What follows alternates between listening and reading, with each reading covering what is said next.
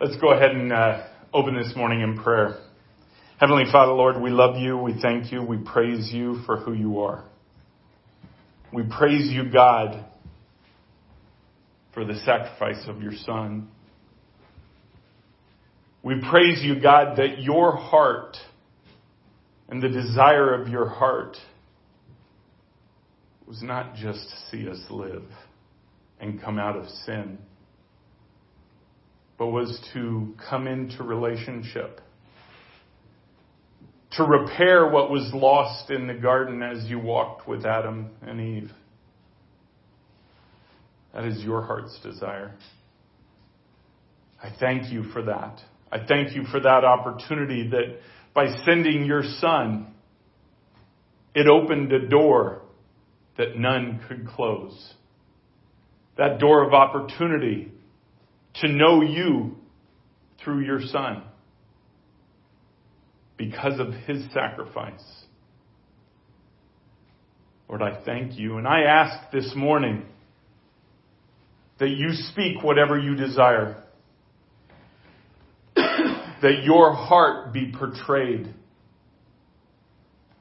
not be muddled by my own words, not be taken through the filter of my own thoughts. God, I give you my mouth. I give you my mind, my will. I have given you my yes.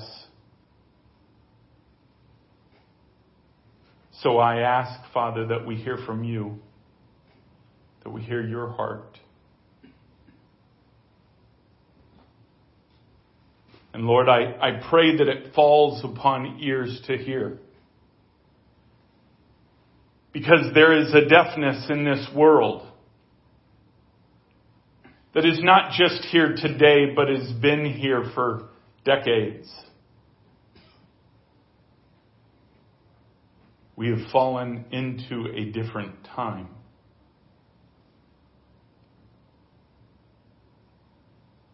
And the grace that was prevalent before that we took advantage of, that grace is still there but the ability to take advantage of it, to overstep what your desire was on that grace is gone. So Father, give us ears to hear, eyes to see, a heart to understand your heart. You are a good, good Father. You want only good, but that good comes at a cost. you have already paid the cost of your son. The cost is now ours to bear. And that cost is love. That cost is focus. That cost is laying down our lives that we wish to control. Because you purchased us with a price, a very dear price. When we accepted that purchase and received Jesus as our Messiah, as our Savior into our hearts, at that moment we gave up our will.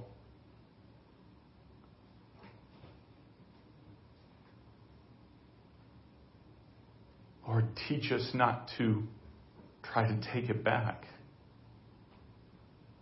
to control our lives. Control sometimes because of fear, control sometimes because of greed, control sometimes because we don't know any other way.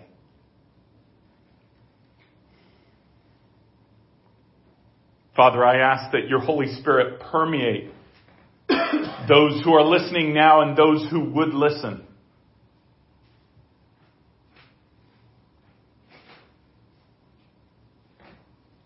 Work on their hearts to understand what it is that you will say.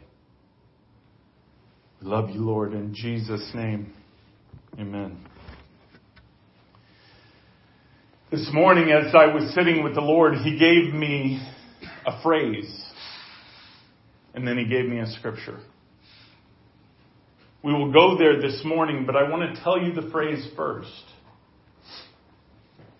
He just kept saying, it's not business as usual. It's not business as usual. I said, Well, Lord, what do you mean? Because I haven't been in business for years. What he was talking about is the bride. What he was talking about was what he paid for on the cross 2,000 years ago. See, his bride began when the church began. And over the years, the church has taken advantage of his love, taken advantage of his grace. Because he is filled with love. He is filled with grace. I mean, for that matter, he is love. But we all know people that take advantage. As a child, it's like written into our DNA to take advantage. Well, I know if I ask this way, mom can't say no. Right? Or usually in our case with the girls, well, if I know if I ask this way, dad can't say no. Of course, my response to that is go ask your mother. Or vice versa. If, if, if there's a weak point in her, in her grace, then they'll come to me, or she'll send them to me, right? But we take advantage of God in that way, and that's how we have taken advantage of Him for decades. See, I know God will not strike me dead, and I know He loves me, and because of His love, I will choose to control my own life. When we make that choice, and so often it's done out of fear. So often it's done because of something we go through, maybe a traumatic event that we go through. I went through a traumatic event my freshman year of college. And I've shared it before. I'm not going to share it again, but it was a, it was a life altering event for me. I know God had me on a different pathway my entire life building up to that, especially building up to high school. He had me on a different path. And what I went through my freshman year of college rocked me. Rocked my view of what the church was. Because it happened in the name of Jesus. It was all done in the representation of His salvation on people's lives. I'm getting that ring again, guys. In that traumatic time, all I could think in my own mind was, this will never happen to me again. Ever. I will not let it happen to me again. Ever and I began to take control of my life. I switched my major. I thought, okay, well, what is, and, and, this is from my standpoint, but the reactions are all still in the same category, category the same. For me, it was all about money. I can control my situation if I can control my income if I can control it rather than going through getting a job and building that up over years, if, if I go into business for myself, then it really is based upon not just my talent, in fact, maybe less of my talent, more of my tenacity. My willingness to work. So that's where it all changed for me.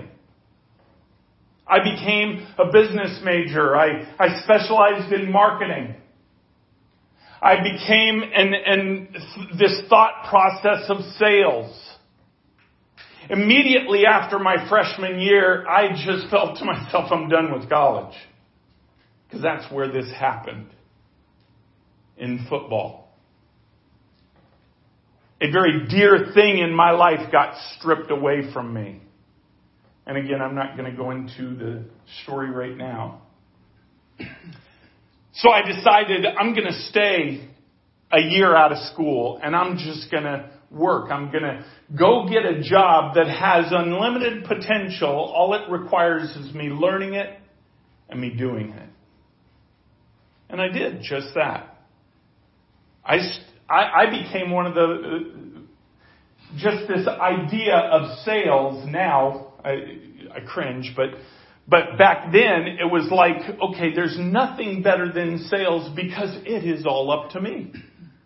There's nobody that can hinder me except me. So I took this sales position. After my freshman year, I was 18 years old. Or maybe 18 and a half, whatever, whatever it was. I started to sell annuities and insurance. And I got good. I got really good at it. I even surprised myself. The company I worked for had about 100 agents, four managers. Within six months, I was doing more than any of them. I became a manager there. Here I am 19 years old and I'm teaching people in their 50s how to sell insurance. And even in the teaching, then they had me do all the interviewing, bringing people into the company. Even in all of this, I still had the highest sales of anybody in the whole company. I was feeling really good about that. But then a year and a half into that, God began to show me the choices that I made. I wasn't willing to just give it all up and say, okay, God, man, I took a wrong turn. Let me back up and do it again. But I did a little bit toward that. I thought, well, Lord, I'll at least go back to college. I'll go back to Christian college. I'll give up, I'll give up what I'm doing here right now. But I'm not going to give up the control that I want because, because Lord, I believe you want me to do that. I believe that you want me to control, and if you understand my upbringing, it's all about control. So I went back to school, but I still controlled my life. Or tried to. Isn't that really a joke in our lives? When we try to control our lives as a Christian, what happens? It's kind of like holding sand in the palms of your hands. And then there develop little cracks between your fingers. You just can't hold it. How much sand, how much water can you hold with little cracks? See, that is the Christian life trying to control their walk. Still believing God is God, still believing that they have a pathway in God, which I did, Never lost that, ever. It just came through the lens of my control. And then it wasn't until years and years later that I began to learn it was my control that was holding me back from God. And I'm 56 years old. It took me the majority of my life to figure out that God wants complete control. Not, not just the control I'm willing to give him. Not even the control of, of walking purely in his, in, in his precepts, in, in, in what he says the do's and don'ts. That's still control, guys. If I choose to walk in a certain way because it's a list of precepts. I'm still controlling because the element of control comes in something that you cannot control. And that's in your spirit. See, when you accepted Jesus Christ as Savior, that was not an intellectual choice. It can't be. If it was, then you did not accept him as Savior. It had to be a moment of faith for you. Because when you look, look outside, look out the window, look around, I don't see Jesus. I don't see the fact that he died on the cross. I can't pull up a YouTube and see Jesus dying on the cross. I mean, really. You probably pull up, you know, movies showing it, of course. But you see what I'm saying? You can't pull up evidence, physical evidence. You can't go down to the Smithsonian and see the cross there that he was hung on that was confirmed because we have Jesus' DNA and this was his cross. You can't do that. See, you have to accept by faith that Jesus Christ is the Son of God. You have to accept by faith that Jesus Christ chose as the Son of God to become a man, to insert himself into his own creation. You have to by choice believe that he lived a perfect sinless life and offered that life on the cross for your sins. You also have to believe that when he died, he went into the bowels of hell as a victor. He didn't go down there to burn. He went down there as a victor because the victory came when he lost his physical life. He went down to go unlock the chains of death.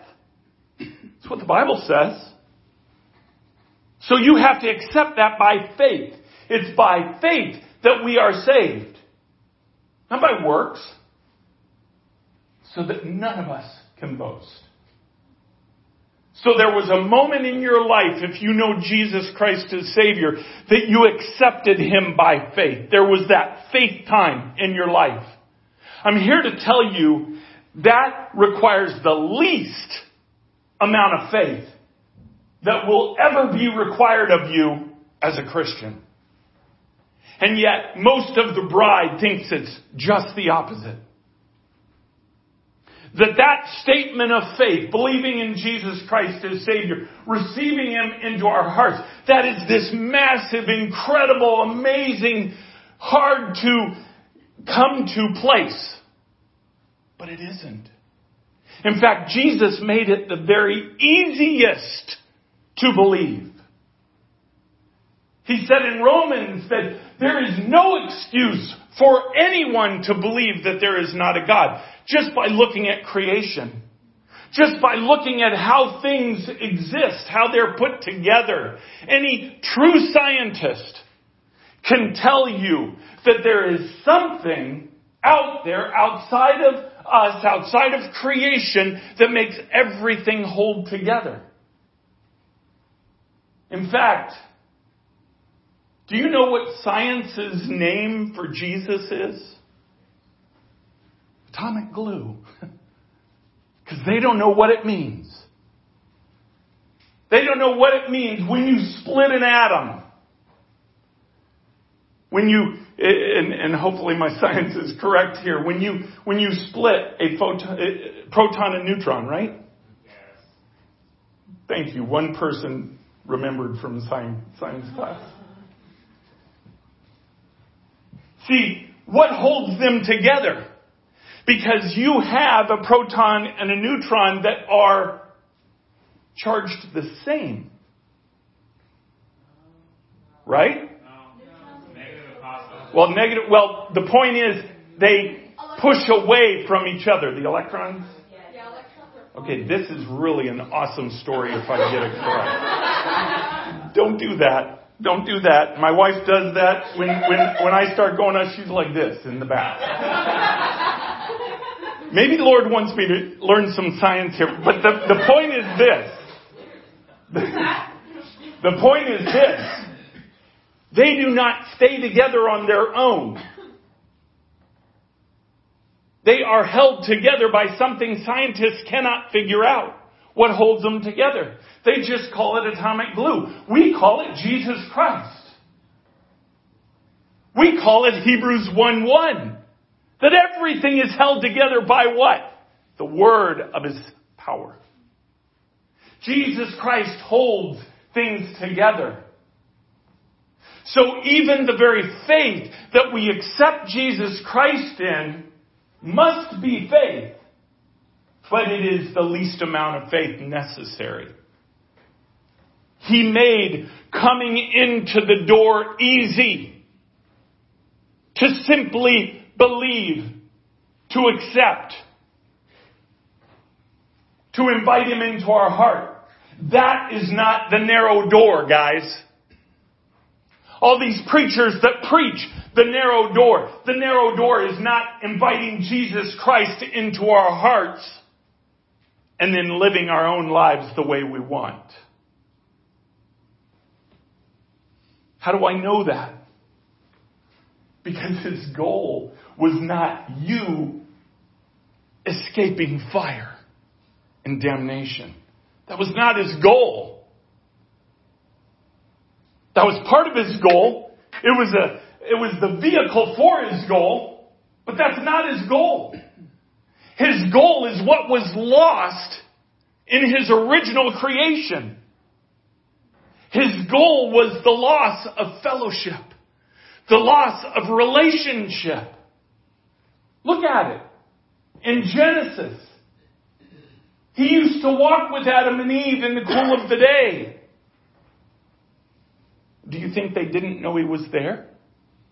No, he taught them everything that they knew. They spent time together. They fellowshipped together. That is why God recognized that Adam needed a helpmeet.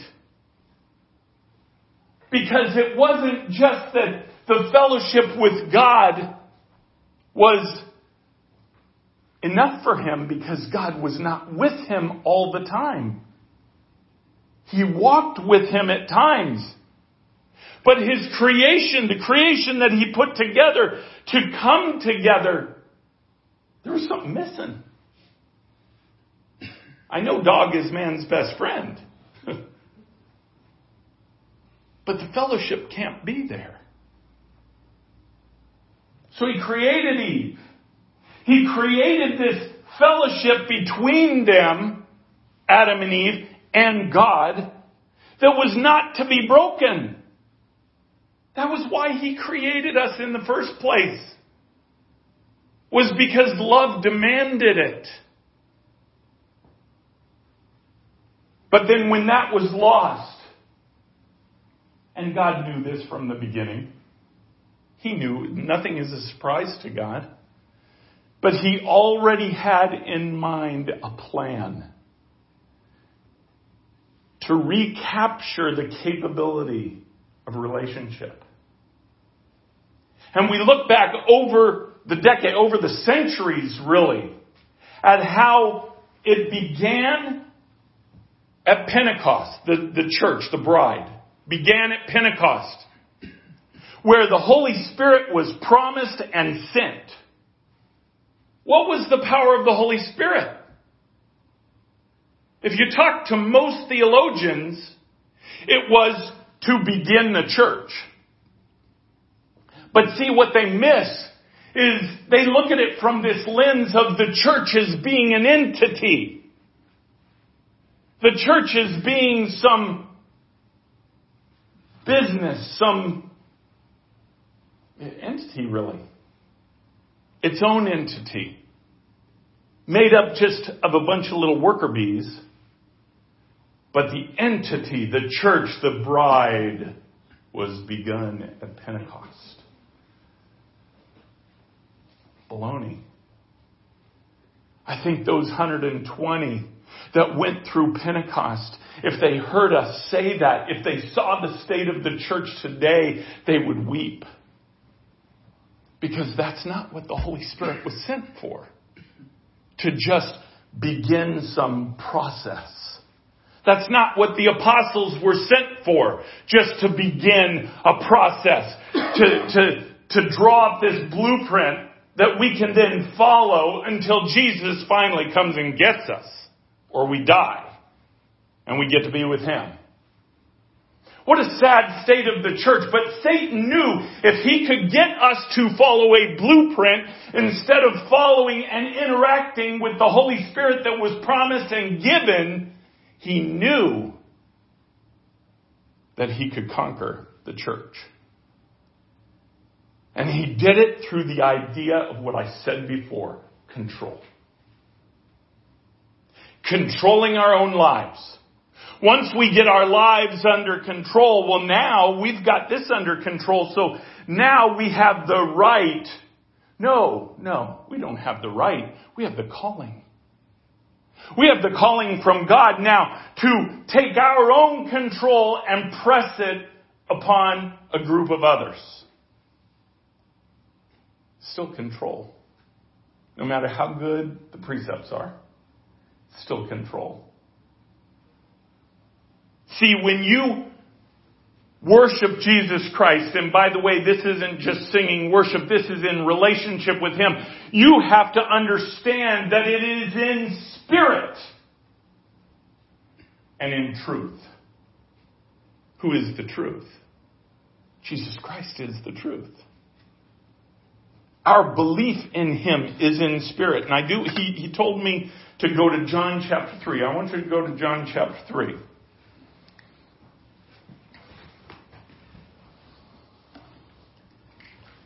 In this, he, Jesus was speaking with Nicodemus. Nicodemus was a learned man of God, a Pharisee. Uh, he, he was one who taught the Torah.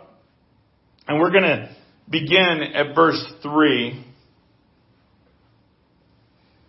Well, let's just start at verse 1. It, it explains who Nicodemus was. Now there was a man of the Pharisees named, named Nicodemus, a ruler of the Jews. This man came to the Jews by night and said to him, Rabbi, or teacher, we know that you are a teacher come from God, for no one can do these signs that you do unless God is with him. And Jesus answered him and said, Truly, truly, I say to you, unless one is born again, he cannot see the kingdom of God. Nicodemus then said to him, How can a man be born when he is old? Can he enter a second time into his mother's womb and be born? Jesus said, Truly, truly, I say to you, unless one is born of water and of the Spirit, he cannot enter into the kingdom of God.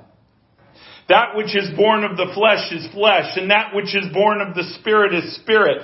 Do not marvel that I said to you, you must be born again. The wind blows where it wishes, and you hear its sound, but you do not know where it comes from or where it goes. So it is with everyone who is born of the Spirit. See, what Jesus is saying here is until you come to a place of believing by faith, one, you cannot even know me. You cannot even enter into that gate. That's what we discussed earlier. But it goes so much further than that. It is even having the relationship, the building of relationship with Jesus Christ. If you do not believe that by faith, then you don't even know the road to walk down in building relationship. You know, Lord gave me, this was some years ago, He gave me this, this vision of a book cover that I assume I'll write someday, but on this cover, it looked like the throne of God. It looked like, it looked like the very thing that, that I saw when I was taken to heaven and was before the Father when I am on my knees. And I saw the Father's throne. I saw in so much detail his feet. I only saw it up to about the top of his shins. I saw the bottom of his robe. And I, am not going to get into that right now, but the point of, the point is this book, this vision of this book he gave me, I saw the bottom like I did that day, but then I saw his arms as well. which I didn't see that time, and his arms were kind of like this. And I remember seeing that and then reading the caption at the bottom. What do I get? And I remember when I saw it, I thought, that is the strangest thing you've ever shown me. I don't even know what that means. So I began to ask him, what does that mean? And he began to tell me and remind me about his son that was given. The sacrifice that not only the son made, but the father made in their relationship together for him to become man, to take on the sin of the world as a perfect, righteous, holy man. I don't think there's a Christian alive that would argue the fact that Jesus paid it all. He paid a dear price. The Father paid a dear price for us to escape fire, to escape eternal damnation. Paid a dear price. And then what he said to me is, if all that did was pay for you not to be in pain for eternity, what kind of deal was that? He said, What's in it for me? What's in it for love? What's in it for the God who was the creator of each of us if we do not give back to Him the very reason that we were created in the first place. Let me tell you what's in it for Him. Why He would sacrifice His Son. Why Jesus would become the sacrificial lamb for each of us. Why would they do that? Because a relationship with you and me. Because see, what he wants so much more is just not the, the salvation of your person. Okay, all these people get saved now, they don't have to burn in hell, we'll just keep them in this corner over here and they'll have a good time and, and, you know, that'll be our eternity. What a joke. I don't know about you. I can tell you that would be a poor deal for God to sacrifice the most amazing thing ever, ever, ever, and to literally receive nothing in return. It's not why he did it. He did it for our love. He did it for relationship with us. Because he wants to move forward in what was lost in the garden. That's why he did it. But he said here, we just read it in verse 8, the wind blows where it wishes in your heart and you hear its sound, but you do not know where it comes from or where it goes. So it is with everyone who is born of the Spirit.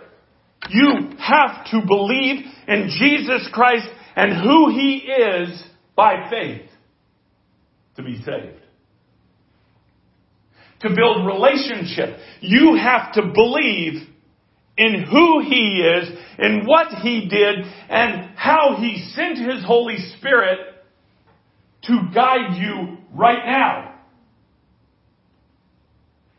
This is not precepts that the apostles set up 2,000 years ago that we just live by and hopefully God will interact in our lives so we don't get sick, so we make some money, so we can have a decent testimony and have a great time at Christmas with our family that kind of believes the same way. See, that's how it's been for centuries. And it is not that way anymore. Because the times are shifting. The times of His grace, where He has allowed His bride not to fulfill what they are supposed to fulfill have come to an end. By the way, it's not his harshness bringing this about. It is his love. Because love has a demand upon it. If you have a marriage where you have a spouse that is unfaithful to you, and you know it, how is that relationship going to be going to be hurt? Pretty bad, right? If Alexis and I had this had this marriage, we've been married now going on 32 32 years in November in, in a few weeks. I remembered. Right? If we have this relationship and, and I had another relationship on the side that she knew about, well, whether she knew about it or not. If I had that, what does that do to our relationship? It destroys it. There is no relationship. There can't be. Because it breaks the trust. Love demands purity. The true essence of love demands relationship, demands closeness. If you fall in love with somebody, you just want to put that in your journal and, okay, great, now we have that relationship, I can move on. No. No, anybody in here that has fallen in love with somebody, what do you want to do? You want to be with them all the time. When I first fell in love with Alexis, I, I probably drove her insane. Why does this guy keep calling me? But then she caught the bug. right? When you love somebody, you want to spend time with them. I want to, I want you to really look at your heart. Go inside Lay it out before the Lord and ask yourself, do you desire to be with God? First of all, you can't unless you look at it this way. You can't unless you look at it in the Spirit. If you are living by a list of precepts that make you a Christian, especially a good Christian, wow, you know, I, I, I was really good the last few years. I bet I could be a deacon. I bet I can run for an office in the church this year. I don't mean to make that a joke, but guess what? That's a joke to God. That hurts Him. Because that control replaces the very love that he wants in return to his love. Hmm. But that first step you take in falling in love with Jesus Christ is not a step you see. Just like the one when you asked him into your heart. You didn't see it, but when you did it, you felt it. Different people feel different things, but I remember when I did it, I was nine years old and I felt peace. Because when I was going into it, I felt fear. And immediately when I did, I felt a change in me. Not a change outwardly. I don't, I don't know that outwardly, except for me saying something. I mean, was, I was nine. And I was in a Christian home and I was all around Christian friends and everybody was Christian, Christian, Christian. So I don't know that outwardly anybody knew anything different except for me telling them. But in my heart, I felt a peace I hadn't felt. I felt a fear go away that was there before. That step I had to take in faith. No different when this, when you take the step of building relationship has to be done in faith. That's why when, when people ask me, how did you begin to hear the word of the Lord? How did you begin to hear Him? Please show me, is there, is there some blueprint as to how it works? no. He tells us in His Word, those who worship Him must worship Him in spirit and in truth. So all I did, it was so simple. All I did was I put it back on the Lord. He never wanted us to take it on ourselves anyway. I just began waking up every morning. Lord, I'm so massively in love with you. I want you so bad. I give you my yes. Whatever that means.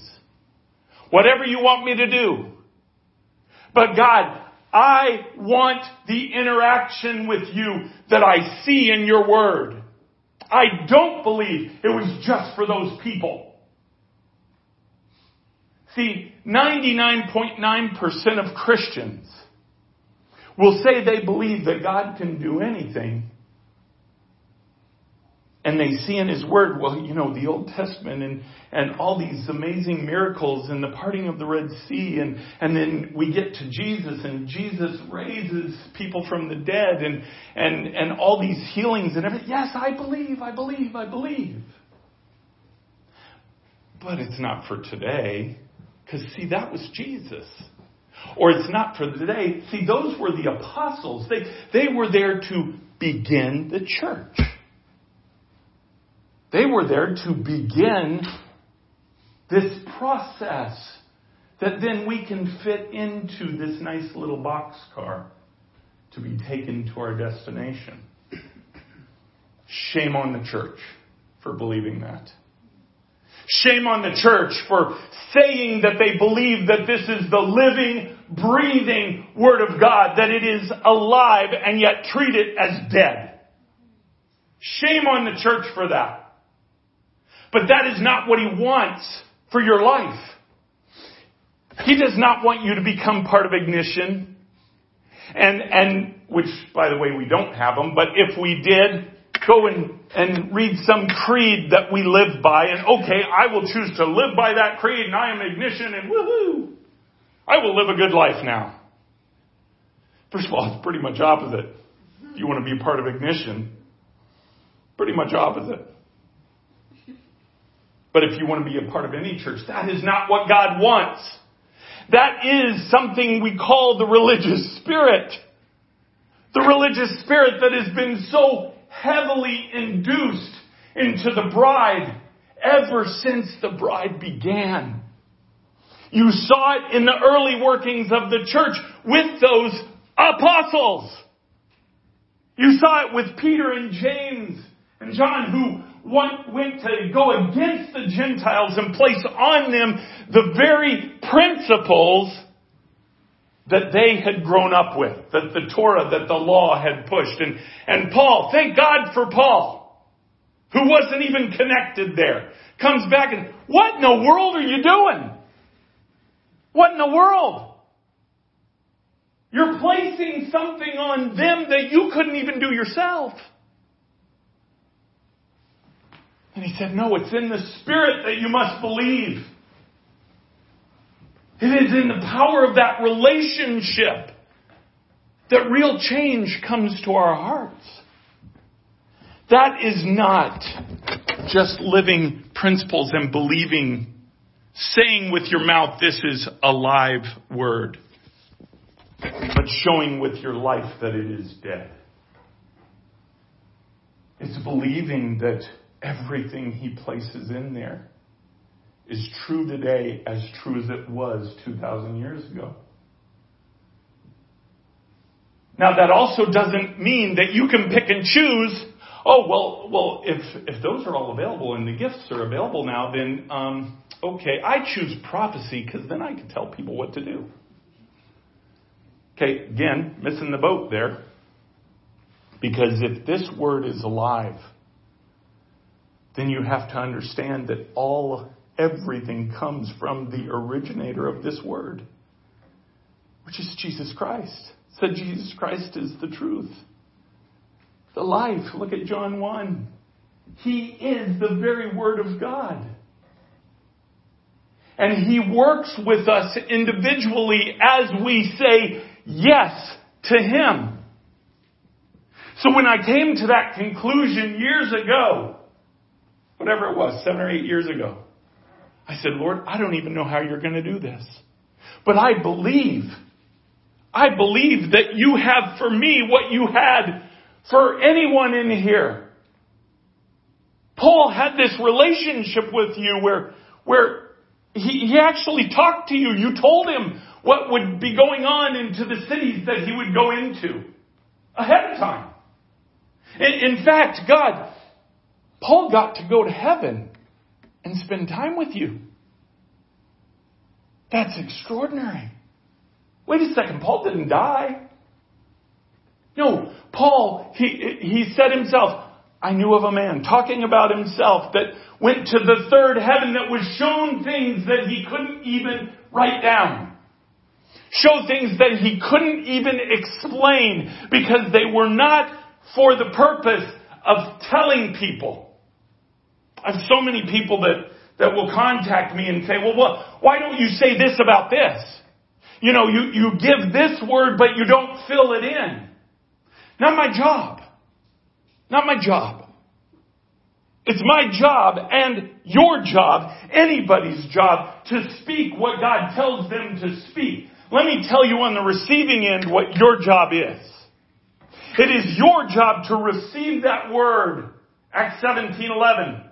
To then take it to the word, but take it, what does it mean? Take it to the word. You don't just take it to principles, guys. You don't just see, well, that, that word doesn't show up anywhere in Revelation that I see. It must be wrong. Didn't we just go over the fact that Jesus Christ is the Word? He is living. He is breathing. Who do you take it to? You take it to Him. Because His Word will always, always agree with His Word. do you see what I'm saying? The only way that you can know that a word is of the Lord or not is to have your own relationship with the Lord. That's what we call my spirit resonating with your spirit. Why? Because it's enveloped by the same Holy Spirit. And the Holy Spirit's not going to lie to himself. It doesn't mean that as you build relationship with the Lord, then all of a sudden you get to be privy to everything that He thinks. I can tell you by personal experience that is just not true. I only know what He tells me. You only know what He tells you.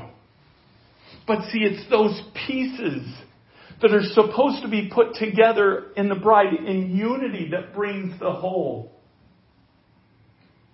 Why has prophecy been so difficult over the decades? Why has it been so spotty?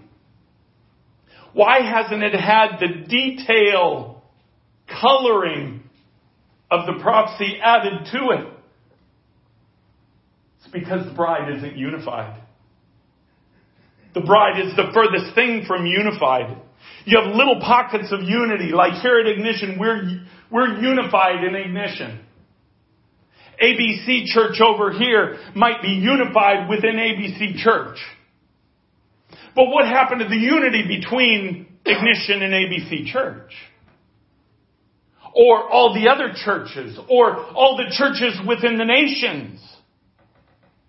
See, God's goal was not to just give His Son's life so that there can be all these little pockets of people that are all going to heaven and not getting what he is saying. Now, he wants us to be unified, but again, that goes back to how. It's done by faith. If you're trying to control your life, control fights in the face of faith. You can't have both. You can't have faith and then control at the same time. Whatever amount of control you desire in there, it will take away from faith. That's why we have come to a moment, for lack of a better phrase, I call readying of the bride, where he brings us into unity together. But trust me, it will be at great cost to the bride. It will be at great cost to the bride. If you don't believe me, read Revelation 11, where it talks about the lukewarm being spit out. That cost is at our doorstep. And I know the Father's heart. His heart is filled with love for His bride. His heart is filled with love for those who do not even know His Son as Savior. His desire is for everyone to know Him. But not just there. His desire is for everyone to have relationship with Him to actively give up control of their own lives to become part of something greater, greater than themselves. This thing that can only be led by God, by Jesus Christ Himself.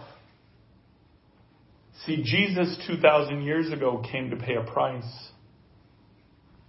He paid a price on the cross and it was finished. That price was paid.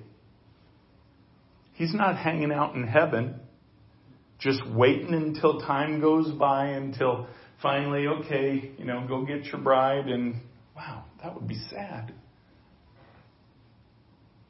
Now, if you understand the book of Song of Songs at all, you understand that the bride has to become ready, has to become beautiful, has to become be pure in his sight.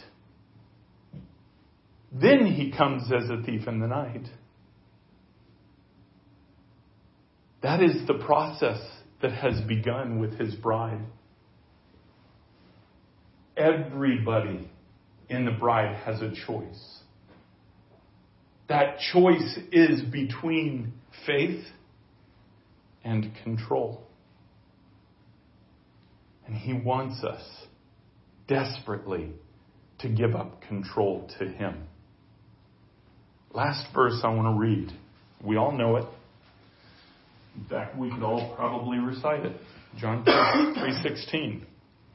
For God so loved the world that he gave his only begotten son that whosoever would believe in him should not perish but have everlasting life.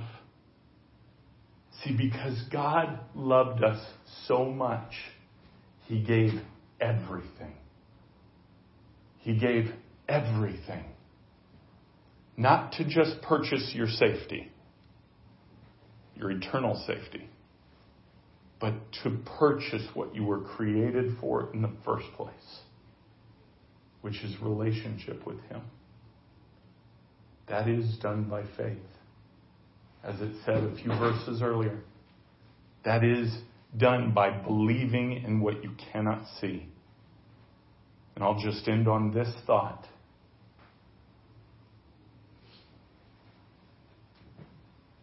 It's not like there's no evidence.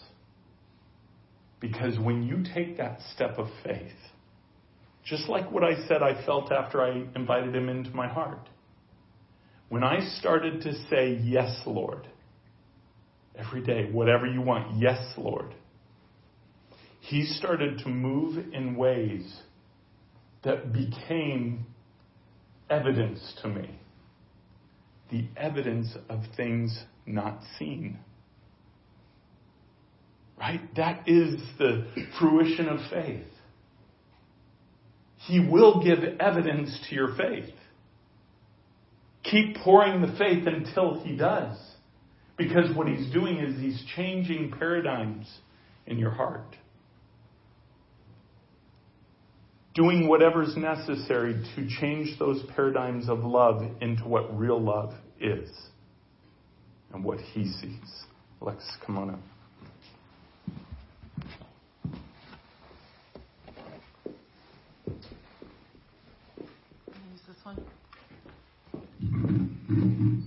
Man, when you think about the readying of the bride, oh, I cannot wait until that unity is so special. I was thinking as Greg was speaking today about, you know, we are just, when the when the secular world and the media and everybody recognizes what what we know, which is that we are so divided. There is such a division. It's it's um, it's not even sometimes two groups. It seems like it's it's nuanced in so many different ways, and, and even within the bride, and it's so sad. It it really can be overwhelming, and I the control factor as as he was preaching was show, the Lord was showing me that control is is exhibited when what's happening today, which is like you disagree with me, so therefore I reject you. You disagree with me, so my stand is I won't I won't walk with you. And it's interesting that even though the word of God says, you know, be be separate saith the Lord and come out from among them, that's not referring to being divided and separated from everybody in, in that same sense. That gets so misapplied because we are to the the way that we show Jesus in our lives is how we love one another. And and yet it's only again through the spirit, through discerning of spirits that we know when the enemy is at work in a situation that we need to have a boundary with by his instruction. But instead, it becomes this surface you disagree, so I block you.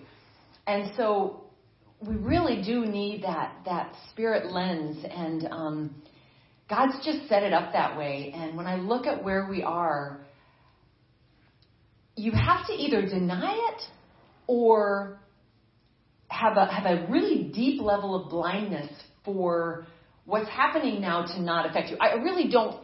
There isn't anyone that wouldn't say in some way or another they observe and it affects them or that they're living in this time of, of what's affecting them because of the, the mask wearing and all of the, the limitations to our freedoms and lockdowns and divisiveness and just a drop of a hat, riots in the streets.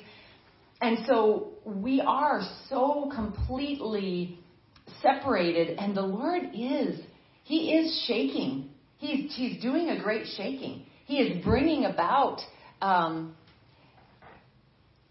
absolutely a no business as you, a business is not going to be as usual. And he's doing that so that we aren't anymore able to live in our own little world within our own little group, doing things our own little way. This shaking is the removal of the control. Because I don't know if you've tried lately. It's you if you want control to not have to wear a mask, you're not going to get into a store to buy your groceries. It's interesting. Now, the Lord has to show you, you know, what to do in cases like that when it comes to taking a stand. But you see that people aren't able to be in the control. It doesn't matter if you're wealthy or poor. people do not have the control that they've had because of what's happening in this world. God is allowing um, the the shaking to cross all lines of influence, money, whatever it is and is shaking in some way, shape, or form, and people are feeling it. And why? It's so that they will look up to Him, to a higher power. People are more desperate for something outside of themselves than they've ever been before. And I loved what Hannah shared going to the um, on the prayer call last night when she went to the, the rally in D.C. yesterday, which was that even at a seemingly secular political event, just seeing prayer just just break forth all throughout the crowd, people praying. And, and I even happened to see a, a little Twitter video where somebody was directly being attacked. It was very, very sad. Um, this older man trying to defend himself, um, and he was completely circled, and a, and a guy came from behind and just with a full force just knocked him on the side of his head, and and he was just laid out bloody. But when the people, when some farther away people came, they they made their way toward the video, and you could hear the guy that was helping him say, "Father, in the name of Jesus, bring healing to him, heal his head, heal him, help him." And that was the bright spot in the terrible video. But I just, you know, God is God is getting our attention in one way or another. He is bringing things about because he does love us. He wants us. He wants his bride. He wants his people. He wants the lost to be saved. The Lord is not willing that any should perish, but that all should come to repentance. But he certainly wants his own people to be in relationship and to be in fellowship with him. And um, And he really set it up that way. We were talking about that in the ladies' class this morning. That um, you know, in Matthew 11, um, when he says that that Jesus is praying and he says, "Father, thank you that you've hidden things from the wise and the prudent, who think they know it all, essentially, and you've made your truth able to be seen by those who are babes that approach you with a childlike heart."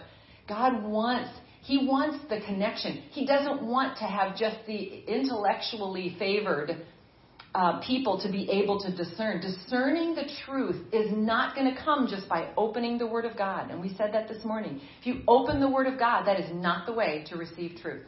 You might read words that we know are truth, but that truth will not be swallowed and transformed, transformable in your own life without Jesus without the Holy Spirit.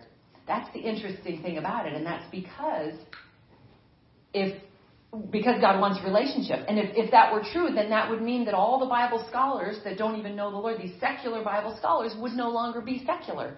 If they were if, if it was just a matter of reading a book to receive truth. God set it up to where you got to enter in. He gave the comforter, He gave the Holy Spirit to guide us into all truth. And I'm so thankful for that. And I really want to encourage you. Some of this message today may have been basic for some of us that know this, but I love hearing, and, and I'm, I found myself so grateful as Greg was sharing how the Lord opened him up to hearing the voice of God. It is so sad that people hear, when people hear another believer share what the Lord said, for there to be such pushback. Now, there will be pushback when the Holy Spirit reveals to you that what they're hearing may not be of the Lord. And that's where you go to the Lord for the wisdom and the discernment, because sometimes there are um, voices that get in there. But but the but the most important part of what Greg said about his own testimony is he put it back on the Lord, and that's what I sh- I think I shared last week at the end of the service. Hebrews 10:25. He who promised is faithful. Rely on His faithfulness. We sing that in the bride too. Great is thy faithfulness. Great is thy faithfulness. But we don't often apply that to, he is also faithful to keep us from deception. If our heart genuinely is broken and contrite toward him. I know I love that because some people may not think that we're concerned about being deceived. But I can tell you from my own personal walk with the Lord, there is no voice I want given a vote in my life that isn't directly God Himself, the Trinity of, of God, of the Godship. I don't want any other voice to have a vote. Does that mean that I will hear them sometimes? Yes. But that's where you apply God speaking through His Word, 2 Corinthians 10.5. That's where you cast down those imaginations and those things that try to exalt themselves, high things against the knowledge of God. But God will keep us on the path if we're willing to just surrender every day, like Paul said, to die daily. I die daily. I have to be crucified with him. And that is really what is happening now. And sadly, um, it's not. Oh, please remember um, what he said here and what he even actually was a post that he put on Facebook. What is happening and what was about to be seen with our own eyes is not the harshness of God. It is the holiness of God. It is the holiness of God. Um, in Psalm 103, it, it says the Lord, um, he, he delivers those that are oppressed. He executes righteousness and judgment for all that are oppressed. And when you execute righteousness and judgment, if my daughter Brooke is being oppressed, if, if my love for her wants to deliver her from the oppression, then there will be an end to the oppressors in, in the justice of that situation. So God has to rule in holy justice in order to even deliver the oppressed. Um, those oppressors, he's been merciful on. And I know that's why David cried out in the Psalms, Why do the wicked prosper? Why? Don't you ever feel that way sometimes? Lord, why are the wicked allowed to scheme and prosper and seem to have favor, seem to be winning? But as I prayed on the prayer call last night, when have we ever, ever said something is over because the enemy says it's over. Never. It's over when the Lord says it's over. And I don't know where the phrase "it's over when the fat lady sings." I don't, I don't like that for that term, but I'm telling you, it is over when the God of the universe's uh, word is spoken. And so that is what we cling to. And that is not just for the favored positions in the church of the hierarchy of this of this uh, this this entity, this machine that that became the church from the book of Acts. No, it's for every for all who believes. They can walk in authority. All who believes have the opportunity to walk in the same power and the same authority with a laid down life. And um, I'm so thankful for that. I'm so thankful that I don't have to go through a priest to get my sins confessed. That's all part of the religious system that makes human ranking, and, and, and that's what was perplexing to Nicodemus. You know, when he did come to the Lord, is he just couldn't believe that there, there was such a political, um, social classing and things going on even in Jesus' day, and he came to cut through all of that as the disruptor. Why? Because he did love us. So I'm so thankful for that. This is such a good word today, so important. And I just pray, and as I close in prayer, I will be praying that not one word that the Lord spoke out of uh, out of Greg's mouth today that was the Holy Spirit um, will fall to the ground. It's it's really irrelevant. We are vessels through which God speaks. And Psalm 100 says, We are his people and the sheep of his pasture. so we enter into his gates with thanksgiving and into his courts with praise. But it's not about exaltation of the human voice. It's about being a vessel through which the Holy Spirit can speak, and that's for all believers. Your mic might be in your one to one opportunities at your job. Some people might have a platform of thousands and thousands of people with their voice. That is up to the Lord. But we are to walk and steward the people that God's put in our life. However few, when you're faithful in little, you'll be able to be faithful in much. If you don't have the ability and confidence and faith in the Lord and in your relationship to speak to your coworker, you're likely not going to have the confidence when, when it really gets rough to speak to a crowd in a microphone. It, it's because there's no difference. It's all about just being willing to speak what God has you speak uh, when He says it. So let's pray and close today. Father God, thank you. Thank you for this word today. Thank you, God, for your word. God, I praise you that you make available this interaction, this relationship with you, that you speak, that you said, My, my sheep hear my voice and they know me and they follow me. Oh God, we desire to know you, as Paul said, that I may know him and then know the power of his resurrection. And then in a laid down life, share in the fellowship of his sufferings. I just I love that verse because it it just it connects us, God, with, with really what it costs to have this carnal side of us, this sin nature that we have been it's been renewed by your Holy Spirit when we accept you, Lord Jesus. But it does have to die. Because the as Greg said today, the easiest part was inviting you into our hearts. The rest is an everyday yes to you. And Father, help us to recognize that a yes to you is a no to everything that is not of you, no matter what that means. There isn't duplicity in that yes. We will serve no other gods before you. So, God, I just thank you and I praise you and I worship you. And I guess most of all, Father, I thank you that it is not in our own strength, but that your strength is greatest in our weakness. I thank you, God, that the Christian life is not hard. It is impossible apart from you. We know, and John says, but apart from you, we can do nothing. But God, I thank you for that. Because, oh, I really can do nothing apart from you. And when I thought I did, I made a mess of my life. So, God, I just, just so filled with gratitude this morning for who you are. You are so beautiful. Savior, what a beautiful Savior you are. You are so worthy of the praise and to be exalted in the earth. I praise you and I declare that at the name of Jesus, every knee will bow Every tongue will confess that you are King of Kings and Lord of Lords. So we give you that praise this morning. Take us from this place with your truth and with knowing that we can share in the fellowship, that you're knocking at our door, wanting us to open the door that you might come in and sup with us. We love you so much. In Jesus' name, amen.